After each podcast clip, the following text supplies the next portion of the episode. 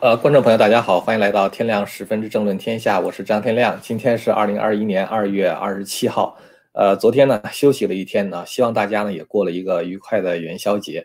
呃，今天呢想说两件事儿哈，一个是关于共和党内部的纷争，还有一个呢就是关于众议院通过的所谓的平等法案。这个平等法案呢，其实指的是性别平等意思。呃，其实这件事情的话呢是比较让人忧心的啊，我们那个后面再再说。呃，先说一个有趣儿的事儿哈，因为这是咱们这个毕竟还是刚刚过年嘛。呃，昨天呢，CPAC 大会在佛州的奥兰多 Hyatt 酒店召开，这个左派呢，这个 Cancel Culture 就开始发威哈，想要抵制这个 Hyatt。这个 Hyatt 倒是挺硬气的哈，大家可以看一下他们呢发了一个声明。这个声明的话呢，他就说这个 CPAC 这些 haters 哈，就是你们这些痛恨 CPAC 的人，呃，他说我们非常骄傲的这个支持这个大会。他说：“因为呢，我们这个 Hyatt 呢，它是一个这个非常呃 inclusive 的这么一个 environment 啊，是我们是非常的这个就是具有包容性的啊。因为这词儿的话，它也是一个相当于是呃这些左派们经常讲的嘛，inclusive 啊。所以既然你们很包容的话，那当然我们也可以在这地方召开这样的大会。呃，这个大会里边的话呢，有一个特别有意思的事儿哈，就是在大会的现场呢，他们这个。有艺术家呢塑了一个川普的像啊，这个像的话呢是镀金的啊，大家可以看一下这个像哈，哎，他这个这个好像这个这个给拿掉了，就是川普在这个 CPAC 上面呢，他有一个镀金的像，呃，这个像呢，这个是一个艺术家哈，他呢当时这个人叫做 Tommy Zagan 啊，他呢当时在做这个像的时候，是因为说有很多的艺术家他们去污蔑川普，呃，然后呢他们就把川普造成各种各样非常奇怪的这个形象哈，包括一些卡通形象。呃，就是像这种川普带着尿布的这种卡通形象，所以呢，这个 Tommy Zagan 呢，他说，呃，我觉得呢，我造这个川普的像呢，是因为我觉得我可以做的比他们更好，呃，就是说做造这个川普的像的话，造成这个穿着尿布的样子是这个其实是对美国的侮辱啊，因为毕竟是美国的总统嘛。那么他呢造那个川普的像呢，就是穿着一件西服啊，这里边的话他是有很多寓意，呃，一个呢是川普穿着西服啊，表示他是一个商人。呃，打着红色的领带啊，这是共和党的颜色。然后呢，他的这个裤子呢是呃星条的图案，然后这个是美国国旗啊，表示川普呢是一个爱国者。然后川普呢穿着一个拖鞋啊，他说因为像他这样的年龄呢，应该到了退休的时候了，但是他还是在我们为我们这个国家而战斗。然后川普的手里边呢拿着一个魔杖啊，呃，这个 Magic Wand 啊，这个 Magic Wand 的话，就是因为当时奥巴马呢曾经说说，如果想让这个国家的经济复苏的话。也就是说，把制造业带回到美国来的话呢，你得有一些魔力才行啊。意思就是，这个制造业一旦输出到中国啊，输出到其他别的国家之后，是不可能再回来的。呃，那川普的话就通过减税的方式让制造业回流啊。所以川普呢，就是在这个雕像上面就拿着这个一个魔杖，然后呢，川普的另外一只手的话呢，拿的是美国的宪法哈，因为川普真的是相信美国的宪法。这个雕塑家呢，他说我并不是给川普塑一个像哈，希望把川普变成一个偶像，呃，但是呢，其实呢，他讲就是说，他用的这个偶像的话，是因为在这个有基督教信仰中的人呢，这个大家知道摩西十诫一开始第一届的话就是不能拜偶像，那么这个川普的话呢，他说我不是想把他塑造成为这样一个偶像啊，而是说提醒大家川普是一个什么样的人。他说：“我希望呢，就是不管是保守主义者还是自由派的话，他们都能笑着来和川普的这个塑像合影。确实，在 CPEC 大会上，很多很多人啊，他们就是过来跟川普这个塑像合影，呃，也是一件蛮有意思的事情。哦，呃，这个像，那现在大家应该可以看到了哈。刚才我这个，呃，大家看到就是这个像，他的这个整个身体是这个镀金的啊，然后拿着宪法啊，拿着这个我刚才说的这个魔杖哈，Magic One。”然后穿着西服，带着红色的领带，然后他的裤子是这个星条旗，然后他的他底下穿着一个拖鞋哈。他说呢，他希望这个塑像呢能够被送到将来川普的图书馆里去，因为美国每一个总统在卸任之后的话，都要做一个总统的图书馆啊，就是呃让大家能够纪念这个总统吧。那么他希望这个雕像能拿到那儿去，呃，其实也反映出来这个美国人哈对这个川普真的很热爱。这个 CPAC 大会的话，大家是排着队来和这个塑像合影的哈，呃，给大家看这么一个东西，就比较比较比较让大家就是笑一笑的哈，呃，在说这个下面正经的议题之前的话呢，先跟大家说个事儿哈，就是我们希望之城的这个会员网啊，现在有一个促销活动，所有就是百分之就定了九十九块钱的这个会员啊，或者是百分就是九十九块钱以上的那种超级赞助人，呃，那么都可以得到一年网门的会员。呃，大家知道网门呢，就是呃国内翻墙的时候经常使用的一个工具啊，这个网门翻墙的能力是特别的强大。呃，一个内容一旦上传到网网门上的话，国内它生成会生成一个短链接，然后国内的人呢，甚至不需要任何翻墙软件，就可以直接去看这个节目。那么希望之城呢，现在就在跟网门合作，我们的内容的话呢，会放在这个网门上。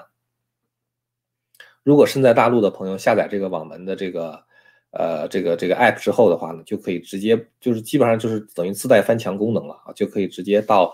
这个网门上看到希望之城的节目。当然，就是说大家需要这个注册成为希望之城的会员啊。那么我们现在呢，就是给大家这样的一个优惠，就是如果你已经购买了一个海外的这个九十九块钱的年度会员的话呢，那么你会自动收到一个礼品券啊。这个礼品券的话呢，你可以给大陆的亲友，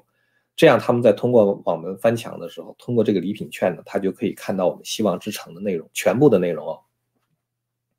而且还有一个什么好处呢？就是这个网门呢，它是可以支持微信支付的啊。我们这个会员是一年九十九块钱哈，呃，因为这个网门呢是澳洲开发的，所以它的支付的话呢，你会看到那个标志的那个它的这个币种的话呢是澳币啊，就是就是澳澳大利亚元啊。因为那个九十九美元的话，按照现在的汇率大概合一百一十五澳大利亚元啊，所以就是你会看到是一百一十五澳元。啊，然后呢是可以通过微信来支付啊，所以我想这可能对于国内的朋友来说就是一个好消息了啊，就是你可以这样就可以看到我们的节目了。这个呃过年期间的话呢，我们给大家这个买一送一的活动哈，就是说如果你订九十九块钱会员的话，那么你自动会得到一个就是能够让国内的人也能够在网门上看到希望之城的这样的一个一个一个账号吧。呃，所以这个呢就是想跟大家这个说一下哈，呃。其实呢，我觉得哈，就是说，我是知道希望之城有很多国内的朋友想看，但是看不了啊，因为它没有美金支付的功能。我希望这个网门这个这个微信支付的话，能够解决这个问题。这个很多朋友在注册这个希望之城的时候啊，他是出于一种对我们的支持啊，就是说觉得我们这个理念啊，他想要支持，甚至可能有的人，呃，就是说花了九十九块钱订了一个年度会员，很少上来看。呃，其实我更是希望通过我们这个会员节目，能够传播我们的理念和思维方式啊，传播更多的这个知识。呃，其实很多人都知道，我做这个 YouTube 是等于兼职在做啊，因为我有一个正式的外边的工作，就是在大学里边教书。呃，利用业余时间做这个 YouTube 呢，呃，其实基本上来说，业余时间就都被占光了哈。但是这样，即使是这样的话，我也还是尽量挤一些时间呢，能够读一些书。呃，我觉得人的学习呢是一个不间断的过程啊，其实是一个终生都要一直去坚持的这么一个事业。呃，古时候呢可能没有现在这么多的知识哈，但是呢，古时候的知识其实也是够学一辈子的啊。孔子不是自己，呃，就是谈到就是如何描述他自己嘛，孔子就说他自己是发愤忘食啊，乐而以忘忧啊，不知老之将至，就是孔子读书读到忘了吃饭啊，忘了自己已经很衰老了。所以，即使像孔子这样一个博学多闻的人啊，他也是一个终身学习者啊，一直到老的时候还是在学习。所以，当然圣人都是这样，我们也是没有理由偷懒的了哈。我觉得现在左派之所以能够骗了人啊，一个很大的问题就是现在的教育啊，把人变得越来越傻。呃，我希望大家呢，就是能够多读一些书，多学一些知识啊，这样的话，可能对左派的那种欺骗的手法就更具有分辨的能力。所以呢，就是我们希我希望通过这个会员网啊，通过一些深度的思考啊，在这个会员网上这个节目呢，能够提供一些有价值的知识啊，特别是一种思维方式。所以就是说，您要是只是花钱来支持我们、鼓励我们的话，这我当然非常的感激啊。但是还是希望大家能够多来看一看啊，呃，这样的话呢，这个我们的这个知识传播的话越来越广，我们做的这个事业的话呢才有意义啊。呃，因为我们做这个事业其实也不是为了钱嘛。下面呢，我们来接着讲新闻哈。这个 CPEC 呢是保守主义者行动大会啊，在这个佛州召开。明天川普呢将发表演讲。福克斯新闻的话，他说了一个事儿啊，他说川普呢可能在演讲中去抨击众议院的共和党领袖，就是 Kevin McCarthy 啊。大家可以看一下这个报道，说川普呢可能 target 这个 Kevin McCarthy。呃，他这个报道的话，其实非常的 tricky 哈，就是他是这个里边，我觉得有点高级黑的感觉啊。为什么呢？他说这个川普的话呢，现在在在这个 fighting mad 啊，就是说他已经是跟这个呃麦卡锡呢，已经是这个就是特别对他特别的恼火啊，对对他非常恼火。因为这个 Kevin McCarthy 呢支持这个弹劾川普的这个 Liz Cheney，呃，然后呢，他说这地方他说 McCarthy 甚至可能是 a public rebuke in Trump's speech 啊，就是川普在这个 CPAC 大会演讲的时候，甚至可能公开的去谴责 McCarthy 啊。他说有三个靠近川普的这个消息来源的话呢，都跟 Political 说，说他现在的话对于这个这个加州的众议员就是 McCarthy 就是已经是非常的反感。然后呢，以至于说他就是最近一段时间频频的抱怨这个 McCarthy，以至于说他的这些 advisors 啊，他的这些咨询咨询咨询官呢，都认为说他可能在这个保守主义者这个行动大会演讲的时候，公开的去谴责这个凯文 McCarthy。呃，福克斯这个报道的话，相当的这个有点有点有点这个高这个这个呃低级黑哈黑川普，呃，因为什么呢？他说这个他把这个凯文 McCarthy 描述成为一个特别。宽容大度啊，非常理性的一个人。他说：“这个 McCarthy 呢，就是，呃，非常的支持这个 Cheney 啊，Cheney 就是那个 Dick Cheney，就是原来小布什时期那个副总统 Dick Cheney 的女儿嘛。这个人是在共和党中排名是第三号人物啊，就是在众议院里边排名是第三号人物。McCarthy 呢就说说这个共和党是一个 big tent 啊，是一个很大的这个大家庭吧，相当于 tent 是帐篷的意思啊，是个很大的大帐篷。”那么每一个人的话呢，都欢迎你们来啊，意思就是像 Liz Cheney 这样的 Rhino 啊，就他只是一个名义上的共和党人，也允许他在共和党存在，而且的话呢，支持他成为共和党的第三号人物。那当然这一点的话，让川普非常的不满，是吧？所以川普呢，这个就是这个这个就是对对这个呃 McCarthy 有很多的抱怨。然后他说什么呢？他说这个呃 McCarthy 的话对川普却非常的支持啊。这个，然后讲了一件事儿，说这个有人有记者问这个 Kevin McCarthy 说，川普应不应该在 CPEC 大会上发言？呃，McCarthy 说当然应该了啊，因为 McCarthy 知道川普在共和党内的号召力，他当然应该了啊，我认为他应该发言。结果就在他话音刚落的时候，那个 Dick Cheney 站在离他不远的地方，那记者根本就没有问他，那个 Dick Cheney 就说了一句话，说这是 CPEC 决定的，但是我讲的非常清楚啊，我认为川普在一月六号之后的话，已经没有资格在。我们的这个党内的话，在或者我们的国家扮演任何角色了。也就是说，这个 Liz Cheney 的话，他对于川普是 Never Trumper 啊，就非常痛恨他。呃，但是 Kevin McCarthy 的话，还支持 Dick Cheney 做共和党的这个众议院第三号人物。由此可以想见，川普当然很恼火，是吧？但是呢，其实我觉得这个报道中这样讲哈，把川普就说的非常的小肚鸡肠。实际上呢，这个川普的率真和口无遮拦，确实是得罪了很多人啊。这个大家可能都知道，二零一六年当时竞选的时候，川普把他自己的这个夫人，就是后来的第一夫人 Melania，呃，那是一个超模嘛，是吧？长得又漂亮，然后这个身材又又又又又又高大，呃，这个子很高哈，不是身材高大，就个子很高哈。然后这个就是这个，呃，穿衣服很有型儿。他把他自己的太太呢照了张照片啊，然后呢和这个 Ted Cruz 的太太就是 Heidi 放在一起啊，说你看这两个人哪个更像第一夫人呢？啊，意思就是我太太多漂亮啊！你看 Ted Cruz 老婆是怎么回事？这个事情让这个 Ted Cruz 非常恼火，是吧？所以这个川普的这种口无遮拦的话，确实得罪人了。但是好在克鲁兹呢，他一直是以国家为重啊，所以一直给川普最坚定的支持。但是其他别的人，川普攻击的人的话，真是不好说啊。我觉得很多政客其实非常小肚鸡肠啊，像舒默啊，像 Pelosi 啊，像 Jeff Nadler 啊，像那个这个 Adam Schiff 这些人，简直对川普是恨之入骨。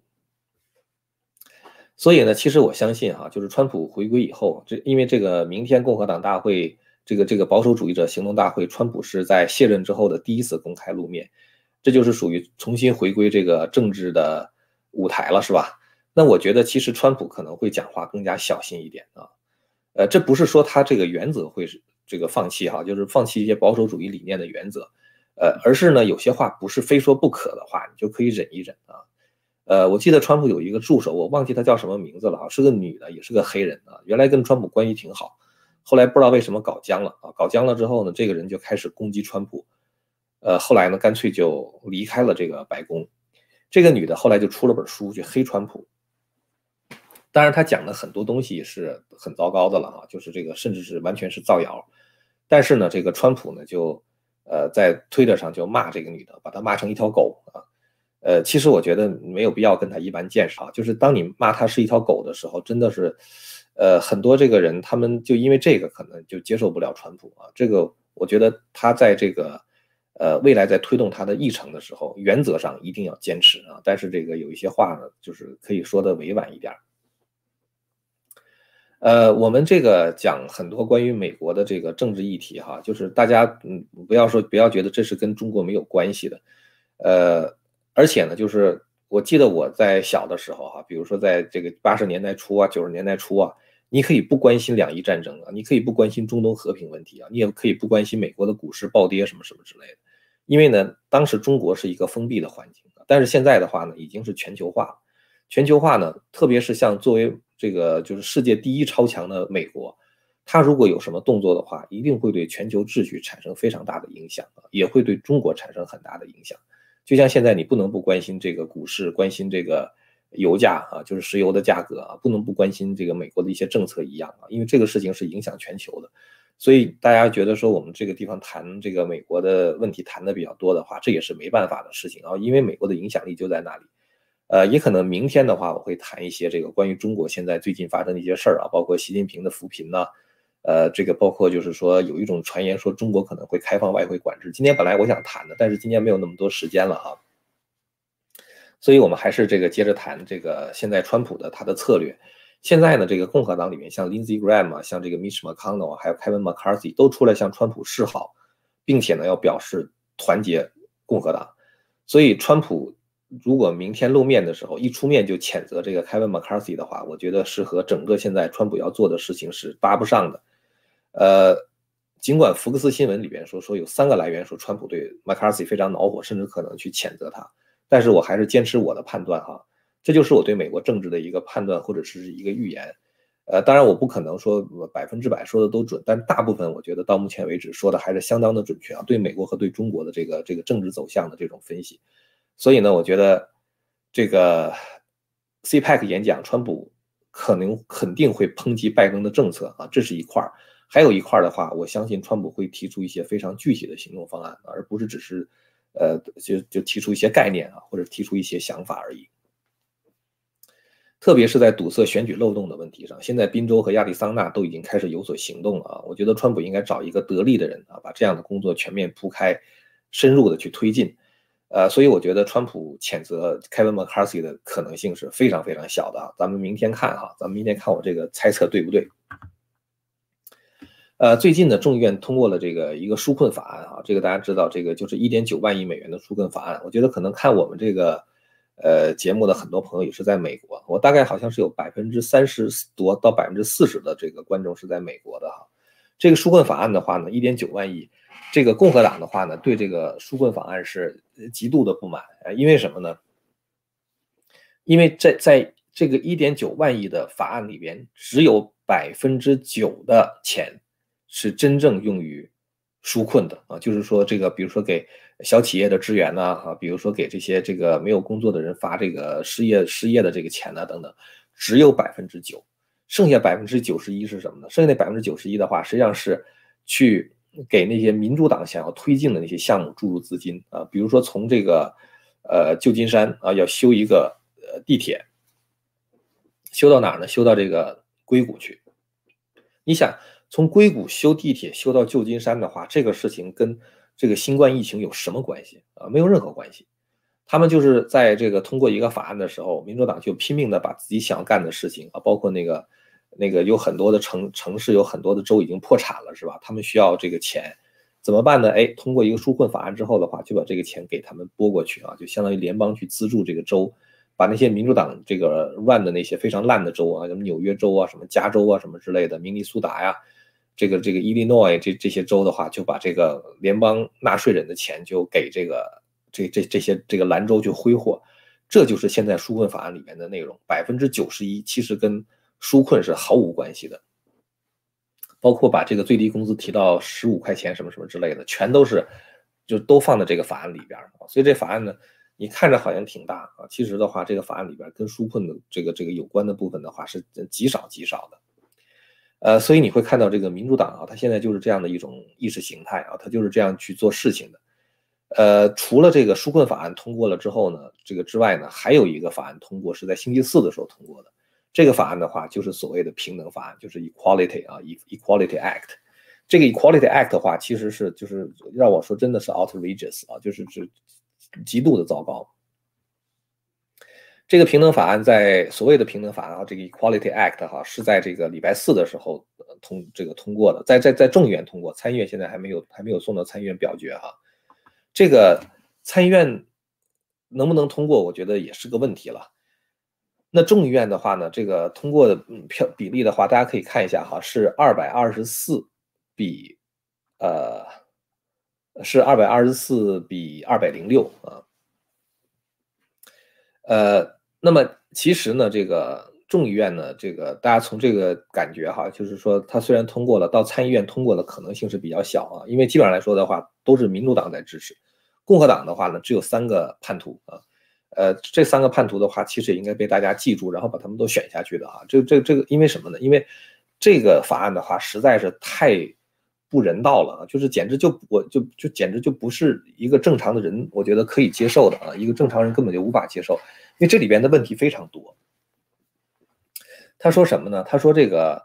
这个所谓的这个法案的这个这个平等法案的话呢，跟平等毫无关系啊。简单的讲，就是这个如果一个这个除了男女同厕之外哈，就是一个生理上的男性，但是自认为是女性的话，他可以使用这个女性的更衣室，啊，可以跟女性共用淋浴啊，可以暴露他们的身体啊。我觉得就这个简直是这个非常混蛋的啊，这个完全不顾别人的感受。然后呢，平等法案将迫使医院和保险公司不顾任何道德上或者是医学上的反对啊，为一些就是这个想要变性的人提供治疗和支付费用。什么样的人，这个要给他们强迫这个这个就是等于是，比如说我我们买保险哈，比如说我们在美国这个买这个健康保险，你买健康保险的时候呢，你不知道你有很大一部分钱被保险公司拿去干什么呢？去支付那些人的变性手术去了。而且呢，就是这个现在这个他们这个保守派在宣传哈，四岁的时候，你就可以去决定自己的性别啊。你你觉得四岁的时候，你觉得你是男就是男，你觉得你是女的你就是女的。四岁的时候就让一个小孩去决定自己的性别。九岁的时候就开始给这个小孩使用阻断青春期荷尔蒙分泌的那种药物。这简直就是拿人当猪狗一样啊！就是一个九岁的小孩，你说他对性别是一个是是一种什么样的概念？他有什么样的概念？他能做出负责任的决定吗？他知道他用了这个青春期的这种阻断剂之后的话，对他的身体是什么影响，是吧？短期是什么影响？长期是什么影响，是吧？你根本就就不知道。然后到十四岁的时候，就可以给这个小孩去注射跨跨性别的激素啊！你认为你是女孩吧？好，你是一个男人吧？给你注射女女人的激素。你是一个女人的话，就给你注射男人的激素。然后等到十八岁的时候，在某些情况甚至更小。就可以做生理上的切除啊，就是你这个性器官的切除。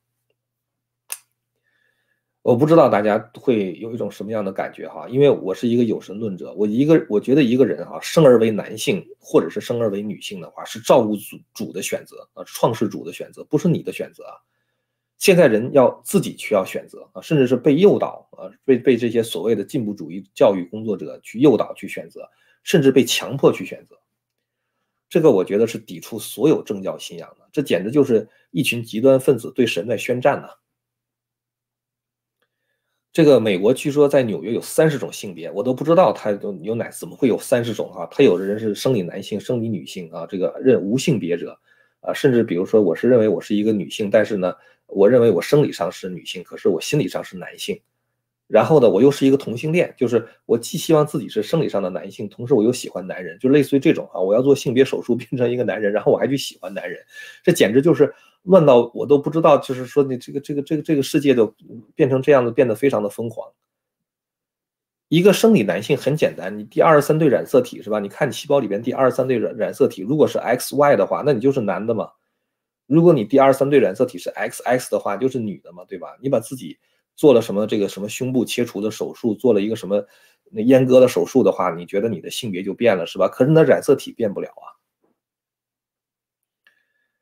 所以现在的问题就是说，有很多的这个人他在做了变性手术之后哈，特别是一些男人啊，就是做了变性手术之后的话呢，他去参加女子的比赛。你一个男人身强力壮的话，你去跟女子参加比赛，我今天看到一些图片哈，真的是我觉得特别的可怕啊！大家可以看到，这是一个自称是心理女性的一个摔跤手，这明明就是一个男的留着大胡子是吧？你说一个女运动员的话，跟这种人摔跤，你觉得你是在跟一个女性摔跤吗？是吧？这这这都是属于这种女性的所谓的力量型的选手，举重啊、什么田径啊、什么之类，这这哪是这踢足球的时候，你跟会敢跟这样的人冲撞吗？是吧？打篮球的时候，这明明是一个，就是这个比这是男的嘛？这就是他自己认为自己是个女的，他就可以去参加女队跟女人进行比赛，是吧？所以这个我觉得就是对这个人世这个人世间就被我们变变得完全混乱了，已经啊，变得非常的混乱。这个。现在呢，就是有一些这个其实真正的民权的维护者哈，他们在起诉，就是类似于这样的性别歧视，就是说你允许一个生理上，嗯，你的第二三对染色体是 XY 的这种生理上的男性去和女性进行竞争，那你实际上在体育场上就把那些女性已经给，你对她是真正的歧视，对她是真正的压迫，对她是真正的造成危险，对吧？对她会造成伤害嘛，对吧？你怎么能这么做呢？咱们不说别的哈，咱就说举重，同样都是男子举重的话，他得还得根据不同的体重，把运动员分成不同的级别，然后再进行举重，是吧？因为多少公斤级的选手来，轻量级、重量级的选手来进行举重，是吧？为什么呢？就是因为他人是天生他不是平等的，有的人就是个子高打篮球，是吧？他有的人个子就矮，然后有的人他就是瘦，有的人他就是胖，那你嗯。同样都是男子举重的话，你还要划分成等级，那你怎么现在一个男人说自己是女人的话，就可以跟女人一块去比赛呢？是吧？这不是这这太不合理了，是吧？呃，在这个康州啊，就是有这个校际体育会啊，就是从他们当时就决定，就是康州的校际体育会议就规定说，从二零一七年的田径赛季开始，就允许两名生理男性去参加女子田径赛。那当然，这生理男性他跑的比女的快了，对吧？所以这两个人就已经拿下了十五个州这一级的女子冠军的头衔啊！明明他是生理上的男性嘛，他明明他就是那个染色体是 XY 嘛，对吧？然后的话，他这个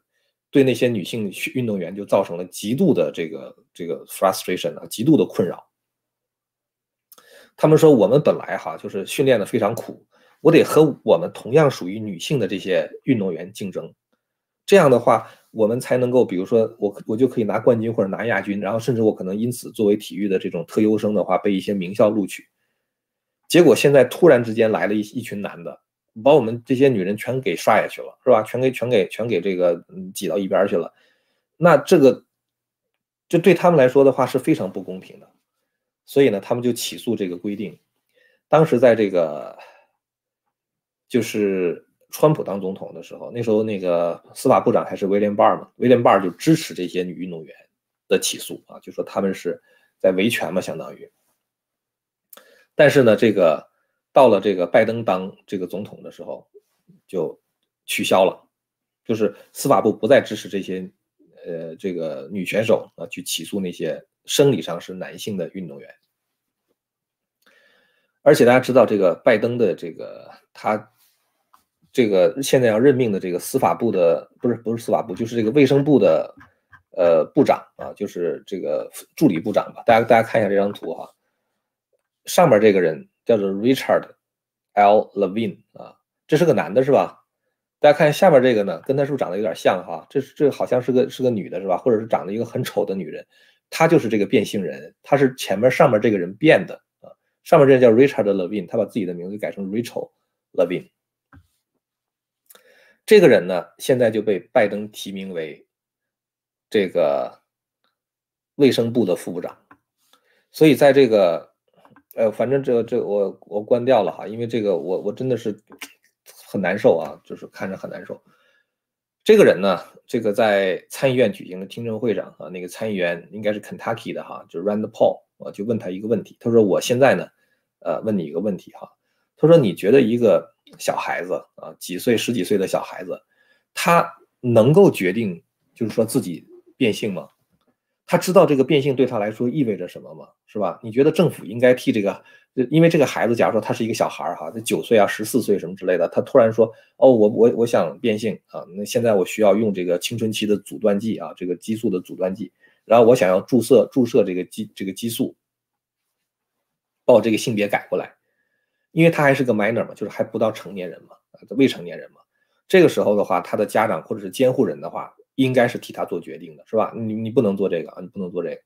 但是呢，这个现在按法律规定的话，家长是不能阻止这个小孩的。这小孩九岁的时候，他要突然间觉得变性很酷的话，他就可以去做啊。然后呢，钱谁出呢？钱由政府来出。现在在这个全美国大概有一千家就给这种小孩做变性的这种 clinic，就是这这种诊所。呃，有的诊所的话，一年就看好几百个这样的小孩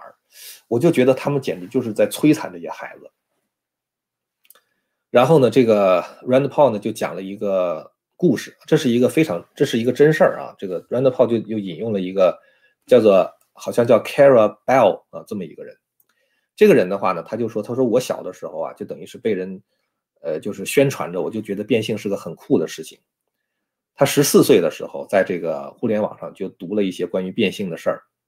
然后的话呢，他说他这个他今年二十三岁哈，他当时就觉得。嗯，他觉得他应该变性，他是个他是个他是个女的嘛，然后他觉得他自己的性别认同是有问题的，就是他自己在性别上对自己如何定位是有问题的，他呢就开始使用这种青春期的阻断剂，然后的话呢注射这个这个就是另一个性别的那个这个这个激素，然后最后的话呢他就把他这个乳房就给切除了，切除之后，因为这个东西一旦切除完了之后的话，你没法再贴回去嘛，没法再安回去嘛。完了以后的话，他现在后悔的不得了。他说：“当时我在做这个决定的时候，表面上好像是我一时痛快，哎呀，我觉得我变成男的了，我不再是一个女人了，是吧？”他说：“但是等到他慢慢长大的时候，其实发现他还是女人，因为你的染色体是 XX，你是没法变的嘛，是吧？”然后的话，他就说：“他说，嗯，他就觉得非常的难过，但是想回去的话是不可能回去了，所以就等于他自己在这个这个少不经事的时候就做了这么一个决定，现在非常后悔。”然后的话，Rand Paul 就问这个，就是这个变性人啊，问这个拜登提名这卫生部的副部长，就说你到底是支不支持让小孩变性？这就是一个 yes or no 的问题，对吧？你支持就 yes，不支持就 no 嘛，对吧？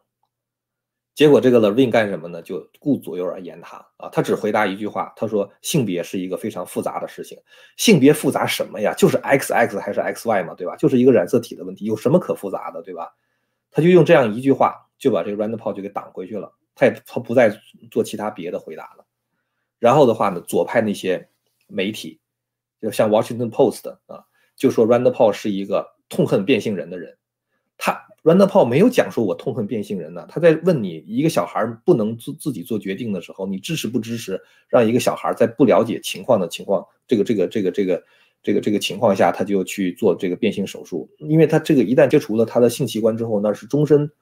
的悔恨呢，对吧？而且对他长期注射另外一种激素的话，对他的身体到底是什么伤害？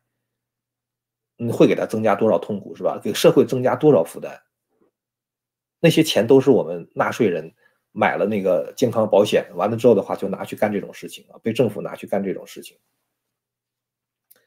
完了之后的话，这个那些左派媒体报道还说什么呢？还说这个呃 Levin 的这个回答啊，他是个 doctor 啊，这个就说这个 Levin 的回答呢，让这个 Rand Paul 显得非常的无知啊。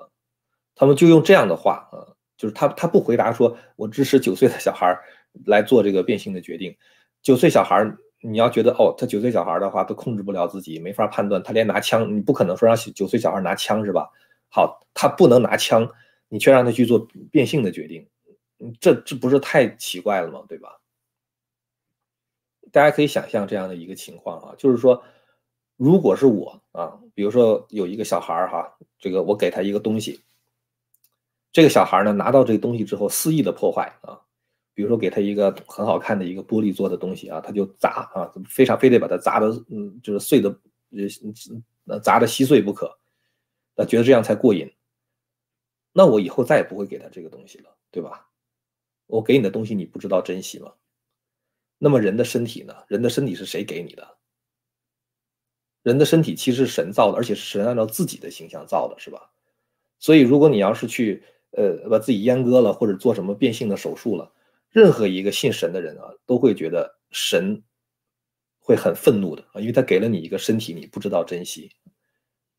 没有任何一个信神的人会认为说这是对的。所以我觉得在美国现在已经到了一种什么程度呢？就是这样的常识，细胞里边的染色体到底是 XX 还是 XY，这样的 fact，这样的常识的话都不能讲。我看那个有一个这个众议员，大家知道那个那个 Majority Green，大家知道就是支持川普的那个小个子那个那个女人哈，她的对面的话呢，就也是一个国会议员啊，那国会议员的话就支持变性，支持这个什么 LGBTQ 啊什么之类的，呃，他就发了一个推文，他说，呃，由于我对面的这个议员啊，就是这个呃 Majority Green 啊，是传统的啊，非非常保守的。为了提醒他啊，这个关于性别的问题，所以呢，我就在我的办公室门前放了一个，就那个彩虹旗啊。彩虹旗的话是这个同性恋的象征嘛。然后呢，说以每天提醒他啊，就是告诉他有性别平等这回事儿。然后呢，那个 Majority Green 这个 Congress Woman 呢，就在自己那个办公室的门前贴了一个 sign 啊，好大的一个 sign，上面写着只有。两个性别，男人和女人，请相信科学，贴在他的那个门口。哎，我觉得就是有的时候你会觉得，就是甚至是说出一个常识啊，在美国现在竟然变成了一个，就是让人觉得呃害怕的事情啊，让人觉得有所保留的事情啊。但是不管怎么样，这个常识的问题，在咱们这个频道上的话，咱们还是要讲的。呃，今天呢，咱们就跟大家说这么多了哈。咱们这个明天的时候呢，可能会给大家谈一谈国内的问题了。这然后明天的话，川普会有这个 CPEC 讲话，呃，所以如果明天这个有时间的话，我会把这两个问题跟大家谈一谈。好了，那么今天的话呢，咱们就说到这儿了哈。感谢大家的收看。那如果您要是对我们谈的内容感兴趣的话呢，欢迎您订阅和传播这个频道。我们下次节目再见。